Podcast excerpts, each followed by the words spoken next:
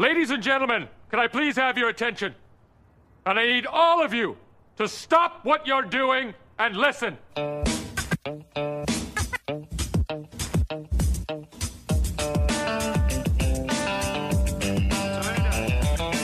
Welcome to the Raise Your Game Show, a podcast that unpacks and dissects the strategies and principles of high performance in sports and business. Here's your host, Alan Stein Jr. In season one of the Raise Your Game show, I went back to my vault and pulled out eight of my most powerful interviews ever. From the likes of Gary Vee, Kevin Durant, Mark Cuban, and Brad Stevens, and re explored their timeless wisdom. In season two, I unpack the power of storytelling and take a deeper dive into 12 of my all time favorite stories, six of which are signature stories I tell regularly in all of my keynotes, workshops, and trainings, and six stories which I've rarely told publicly before. I believe captivating storytelling is the most effective way to teach lessons and inspire behavior change.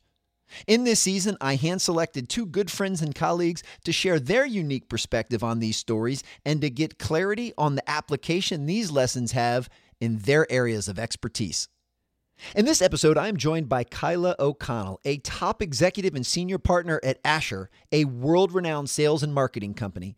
Kyla is a phenomenal speaker, sales trainer, facilitator, and executive coach.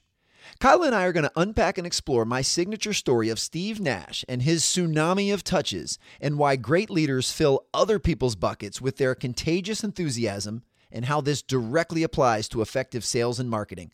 Let's take a listen to this story when it was performed live on stage during one of my 2019 keynotes.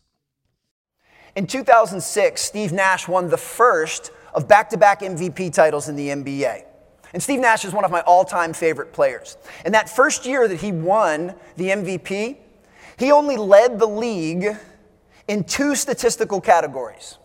Number one was assists. Those of you that follow basketball, you know that means he likes to share the sugar. He got everybody else involved. Certainly the mark of a great leader. But the other statistic that he led the NBA in were touches. I'm talking about high fives, fist bumps, and pats on the butt. How could I possibly know that Steve Nash led the NBA in high fives, fist bumps, and pats on the butt? There was a research team from UC Berkeley that was doing an official study. And they were trying to measure to see if there was a direct correlation between showing signs of enthusiasm and actually winning basketball games. So they had an entire research team watch every minute of every NBA game and tally every time a player gave a high five, a fist bump, or a pat on the butt. The Phoenix Suns, who Steve Nash played for, were so enamored with this study that they hired a full time intern to keep track of just Steve Nash. Now, by show of hands, how many of you have had a crappy entry level job before? Yeah, can you imagine if that was your job? Yeah, you see this guy over here? Uh, every time he touches one of these big sweaty guys, uh, yeah, if you could make a tally mark. In the first game that the intern recorded for Steve Nash, he delivered 239 high fives, fist bumps, and pats on the butt. He is a furnace of human connection. Now, when we're talking about the sports world where physical touches is appropriate, there's actually a physiolo- physiological transfer of energy when you touch another human being. You can actually raise their level or raise their game through physical touch. Clearly, we're not talking about physical touch in this domain. We're talking about, yeah, HR will make sure of that. We, we are talking about emotional touches.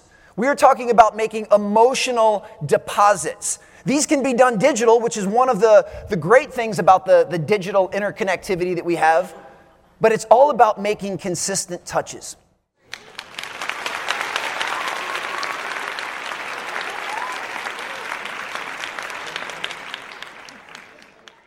That boy is good. That's right. He ain't lying.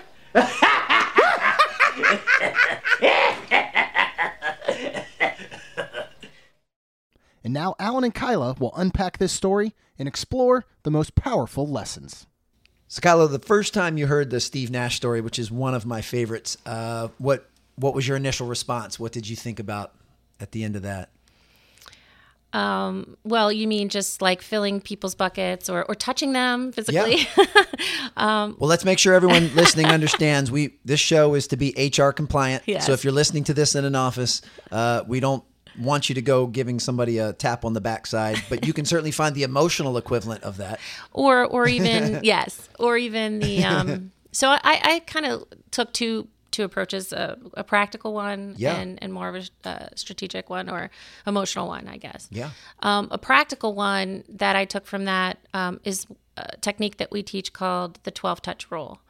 And so for sales, so the, the, the, the two perspectives that I took from it, one was sales and one was sales management, because I work a lot with sales managers, because that's where I can make the more impact. For sure. Right.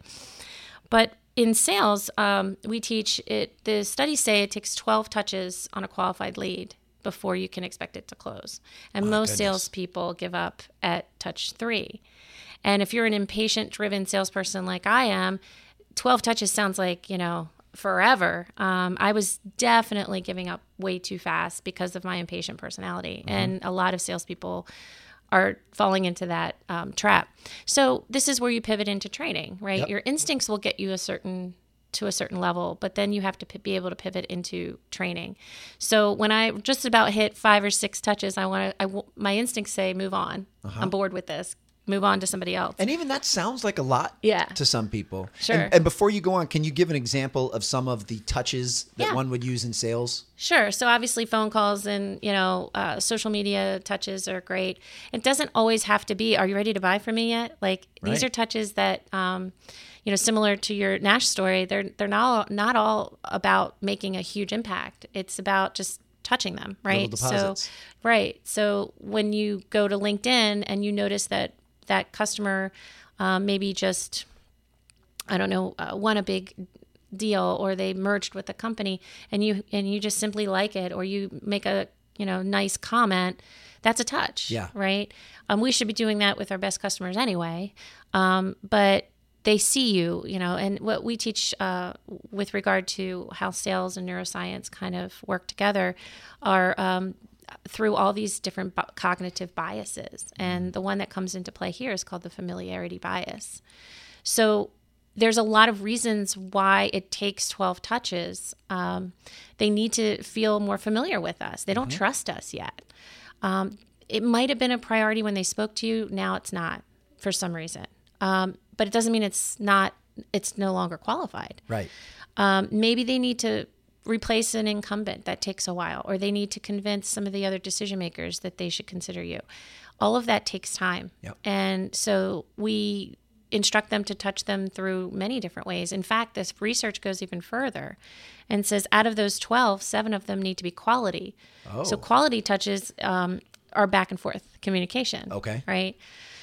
So I was, uh, this came into uh, kind of real life for me recently when I was trying to close a large coaching deal. And all of the conversations were going really well.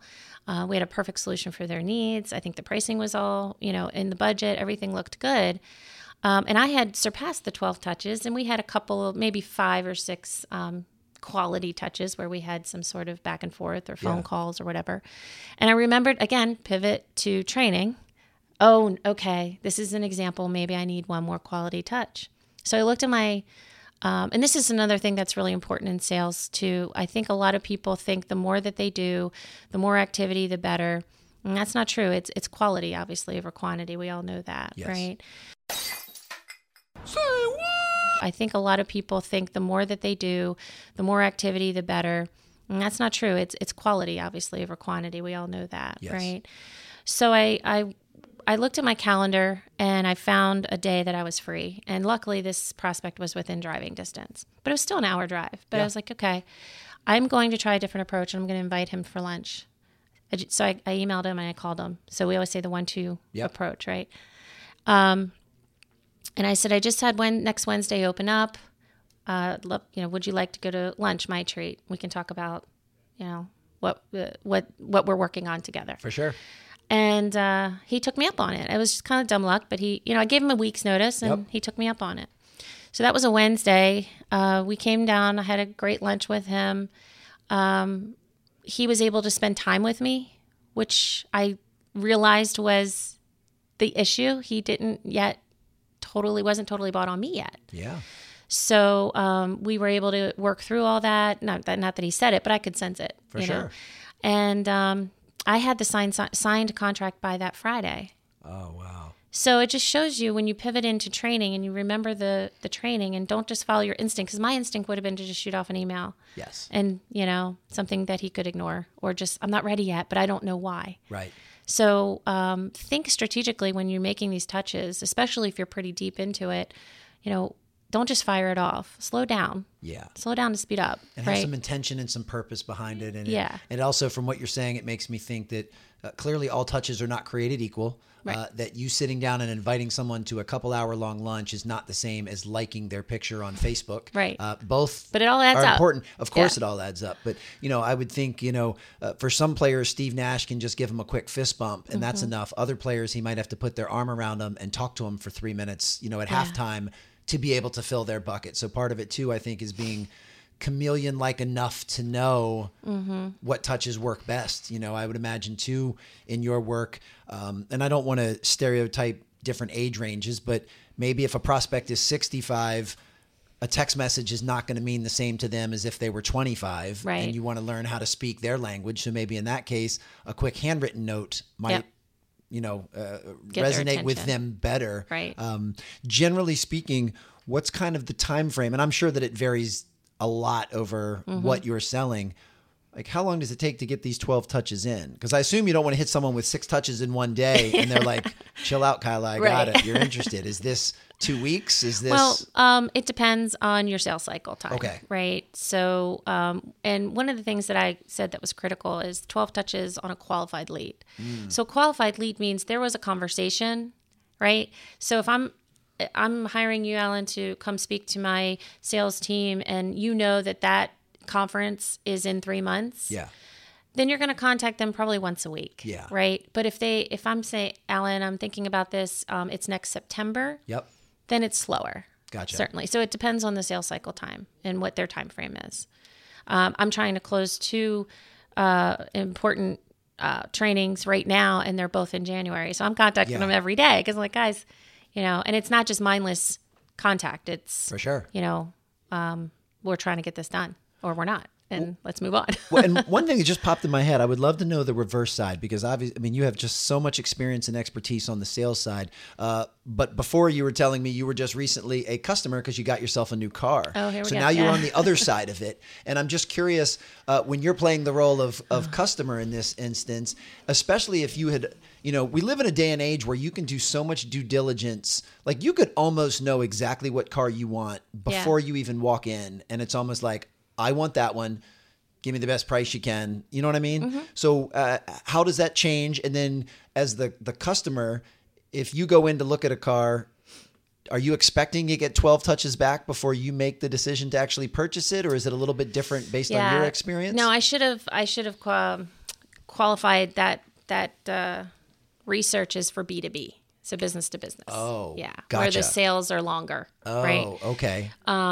But B two C, business to consumer sales, um, you know, it's a it's a shorter time frame. Yeah. it's a shorter sales cycle, so you might not get all twelve in.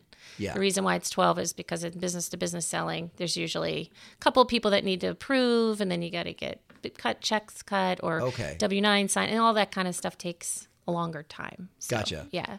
And but are you finding anything is changing with all of this with technology? Like, are, are- the number of touches today different than they were 20 to 30 years ago now that we've got social media? And 20 years ago, you couldn't like someone's Facebook page or comment on their LinkedIn? Yeah, I, I would Do you say think you it's probably have changing to go. You have to contact them more, probably. Even Yeah, I would think Yeah. so because there's so much more noise too. Yeah. And they're probably being hit with with so many other things.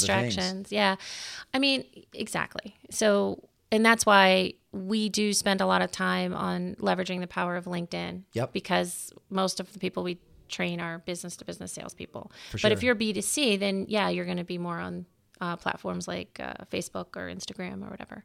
Gotcha. But um, I mean, we all know some of these household names now who have built empires through touching lot, many times. Yes. They're, they're they're touching people a lot, but yes, definitely more often with B two C than. I mean, you all know that even with.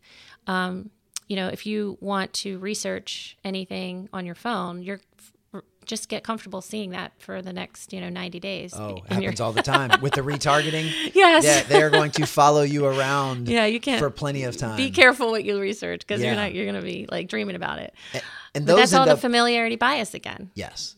And then those, of course, are uh, digital automated touches. Yeah. You know, um, which I would love your perspective on. See, I'm kind of from the belief that now that most businesses are moving towards more automation and digitizing more stuff, that these personalized, customized touches mean even more now. Yeah. And that's again in sport where I can physically give you a high five or a fist bump. I mean, we have that that kind of intimate connection there. Mm-hmm. Um, but I would imagine in sales and in business, you've got to cut through a lot of that automated clutter and find ways to really stand out. I mean, I always keep bringing up handwritten note because it's it's one that's so obvious to me. But um, is that true? Do do businesses and sales professionals need to start zigging since the rest of the world is zagging? I mean, there's cliches of you know what's old is new again. Uh-huh. You know, uh, everything is cyclical. I mean, all those things certainly uh, apply. And you're right, a handwritten note is definitely going to stand out. Um, but I, I think when when I was thinking about this story, Alan, um, the other facet of where I thought it applied was was with regard to sales managers. Yeah. And this is more of the emotional touching that I was kind of referring to. Um, what ends up happening oftentimes with uh, sales managers is they uh, end up uh, forgetting to recognize their elite salespeople. And you think, well, they're recognized in their paycheck, Right. You know, but um, and that's true certainly. But to to reach an elite level, uh, which means you know, in, in my kind of layman's terms of of that is you know, those are the twenty percent of the reps that are bringing in eighty percent of the revenue. Um, yeah, certainly they get rewarded by by their pay, but um, they all are human, right? They all have of course. different ways that they want to feel touched or appreciated. Yeah, certainly they get rewarded by by their pay, but um, they all are human, right? They all have of course. different ways that they want to feel touched or appreciated. Um, so it's really our sales manager's role and job to make sure that they find out how that person, what is important to that person, and uh, we're both fans of Gary Vee. you Yeah, of know, course. there's a, a video that he has um, on LinkedIn about um, where he's almost yelling at CEOs in the in the audience, saying, "If you're not in touch with what motivates your team, then you know they're going to leave." Yeah. And that's there's nothing more important than you can what than you can do as a CEO is to understand how to touch your key people. Don't take them for granted. The same thing. Um, what what drove some you know John Smith at 21 is not going to be the same thing that drives him at 31, and course. it's your r- role to know that. And uh, we have a superstar on our team, and we have lots of them, but there's Yeah. one that comes to mind, and um, she just really did an amazing job this year, and um, I wanted to recognize her in a different way. Of course, she's going to have a nice paycheck, but sure. she's earned it. Yes. Let's give her something that just shows that we're thankful. Above and beyond. Yeah. And, um, you know, I think that it's just common um, default position for sales managers to get distracted with the reps that need all the help, you know, the ones that are struggling. And, um, you know, that's where organizations like ours can come in and help them, you know, with different strategies and techniques to to help those guys or maybe find a different role for them. Maybe it's not working.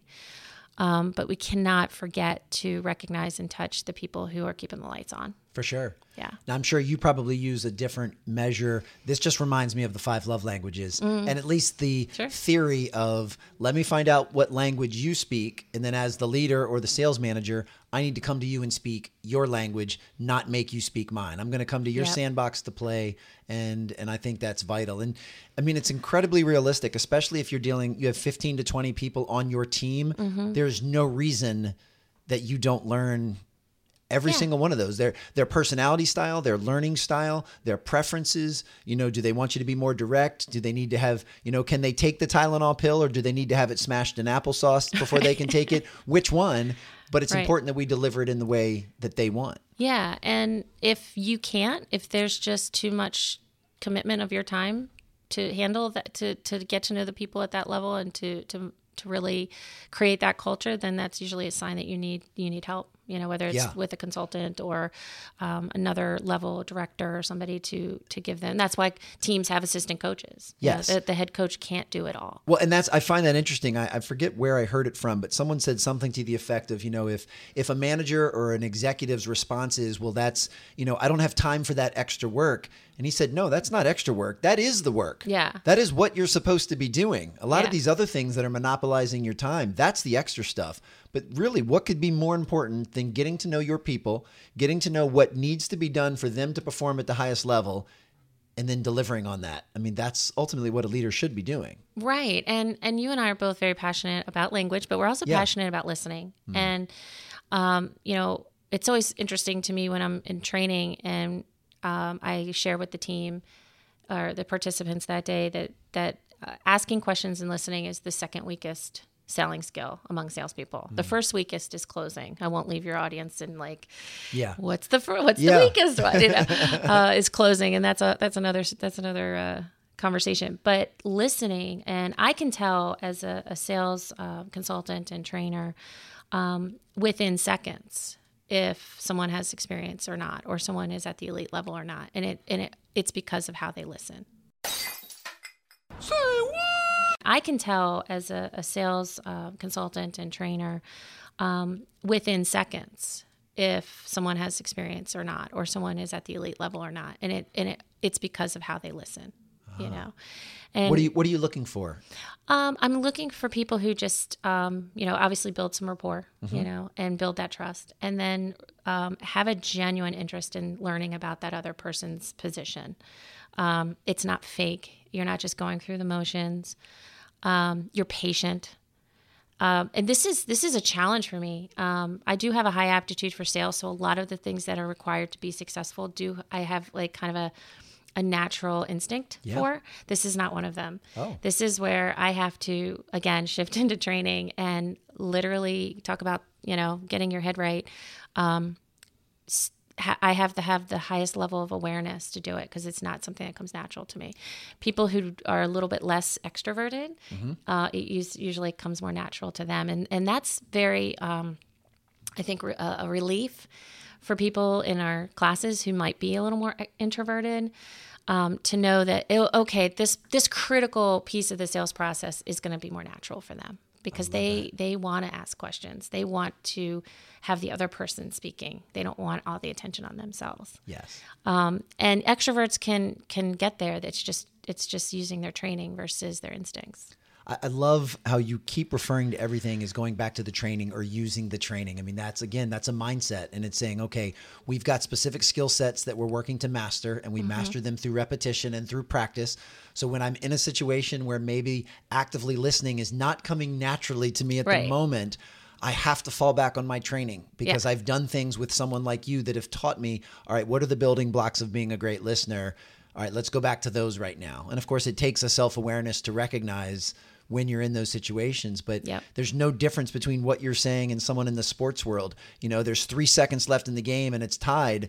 We're not going to just start making stuff up right now. We're going to go back to everything we've been practicing for weeks. Right. And we're going to recall that, and that gives us our best chance to win. Or or free throws might not be natural. Yes. Right. So they all have to do it at some point. Yep. They're relying on their training versus somebody that's just natural at it. Yes. You know, they don't have to work as hard. I don't have to work as hard as rapport build at rapport building, but somebody who's a natural introvert Yes. introvert would. Right. They're they're thinking in their mind, okay, what are the questions that would, you know, get someone to, you know, want to open up to me? Because For sure. you know, that might not come natural to me. And I think even this goes back to the 12 touch rule. I think for some people, 12 touches is probably, uh, as my kids say, easy peasy lemon squeezy. Like this is just natural for me to constantly reach out with touch points, whereas someone else might have to be a little bit more methodical. They might even have to document it and say, Yeah. on this date, I sent so and so a card. On this date, I called them because it's just not as free flowing. But this goes back to Yeah. the training. Well, and another thing you and I are both very passionate about Yeah. process, right? Yeah. So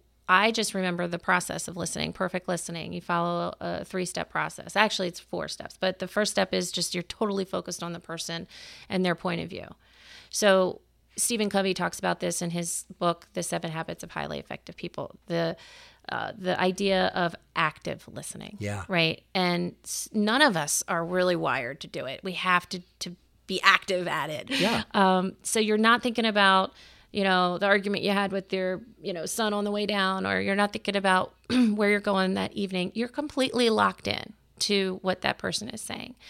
Um, that's not easy to do. No, especially with distractions today. Yeah. With phones buzzing and things ringing and laptops open and all sorts of stuff. Mm-hmm. It's hard. But this, to me, if you've practiced the skill set of turning phones face down and closing laptops and get, you know, closing doors and being fully present, making eye contact, now you've resort. Now it just makes the you, you've reduced friction in that environment. Totally. So number one is active, active listening. listening. Totally focus on the on the other person, um, and not not thinking about what you're going to say next. That's another challenge. Mm. That's always been my hardest one. yeah. Um, number two is asking permission to take notes and then take notes. Hmm. Um, it sounds a lot of this sounds so basic, but I know Yep. you're a You- fan of you the know basics. I love the basics. Yeah.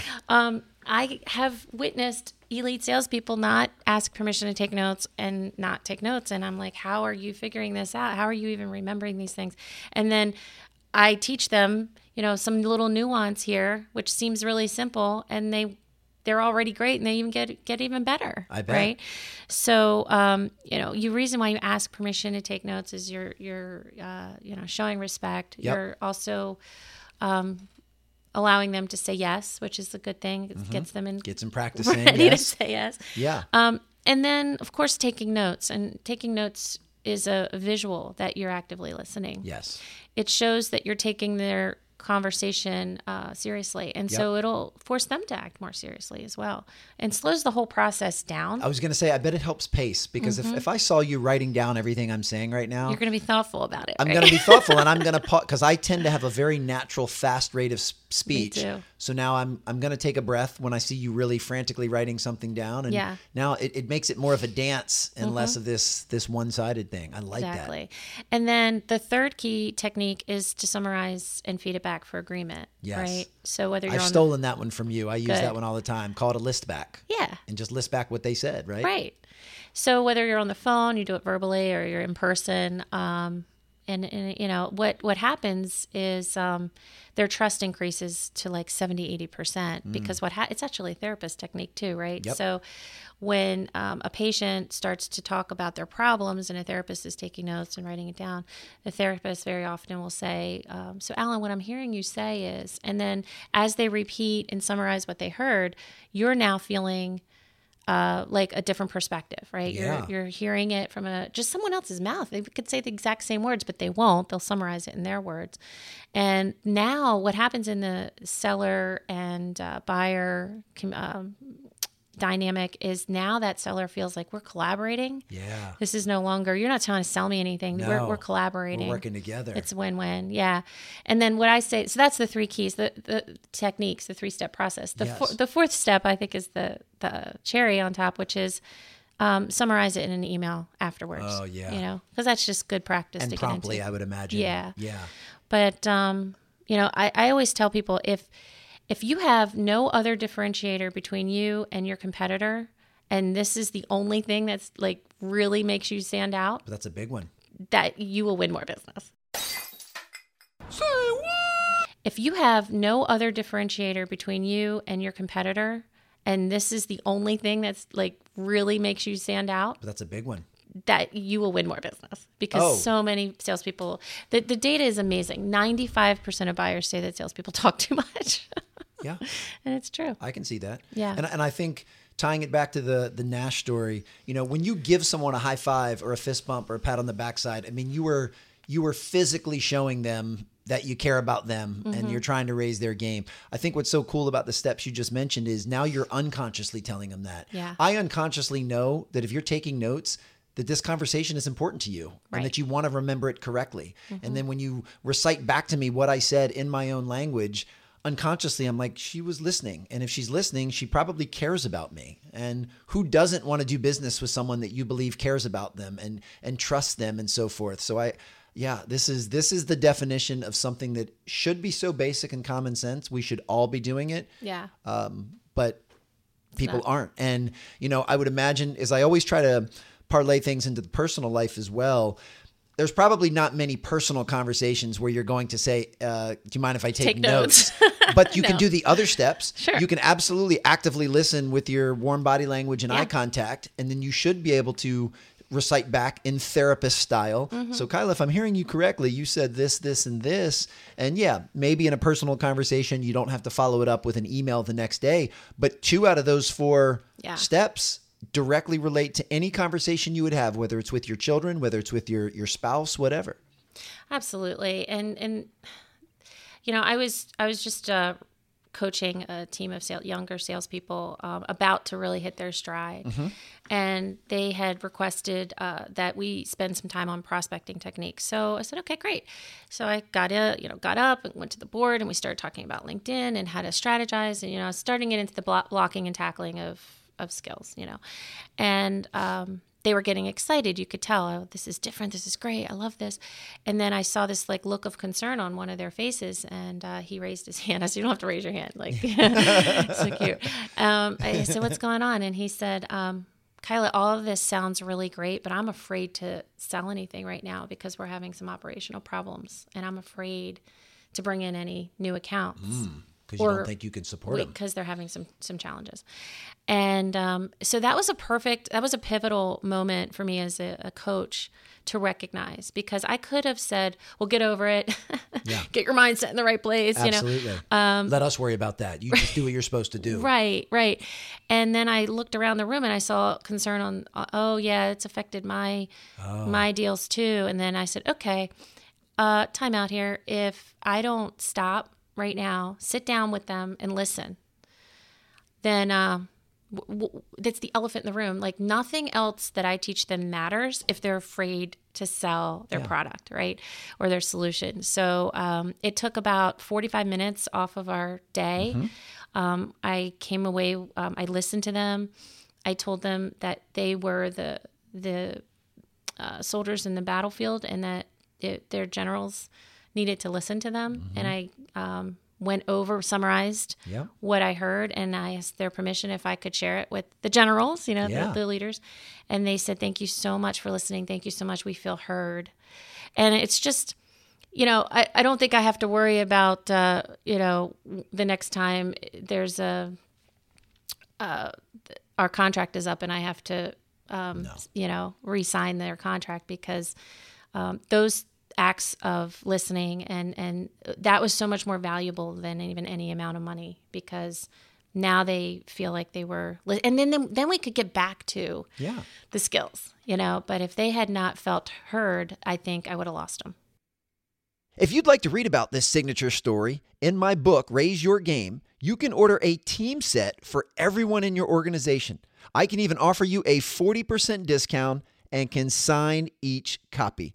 And if you really want to raise your game, you should check out my new facilitator guidebook and team member workbook, two reinforcement resources to help guide your team to higher performance. Just visit raiseyourgamebook.com or email me directly at alan at alansteinjr.com for more info or to order now. Well, that's it from me. I hope this has helped you raise your game.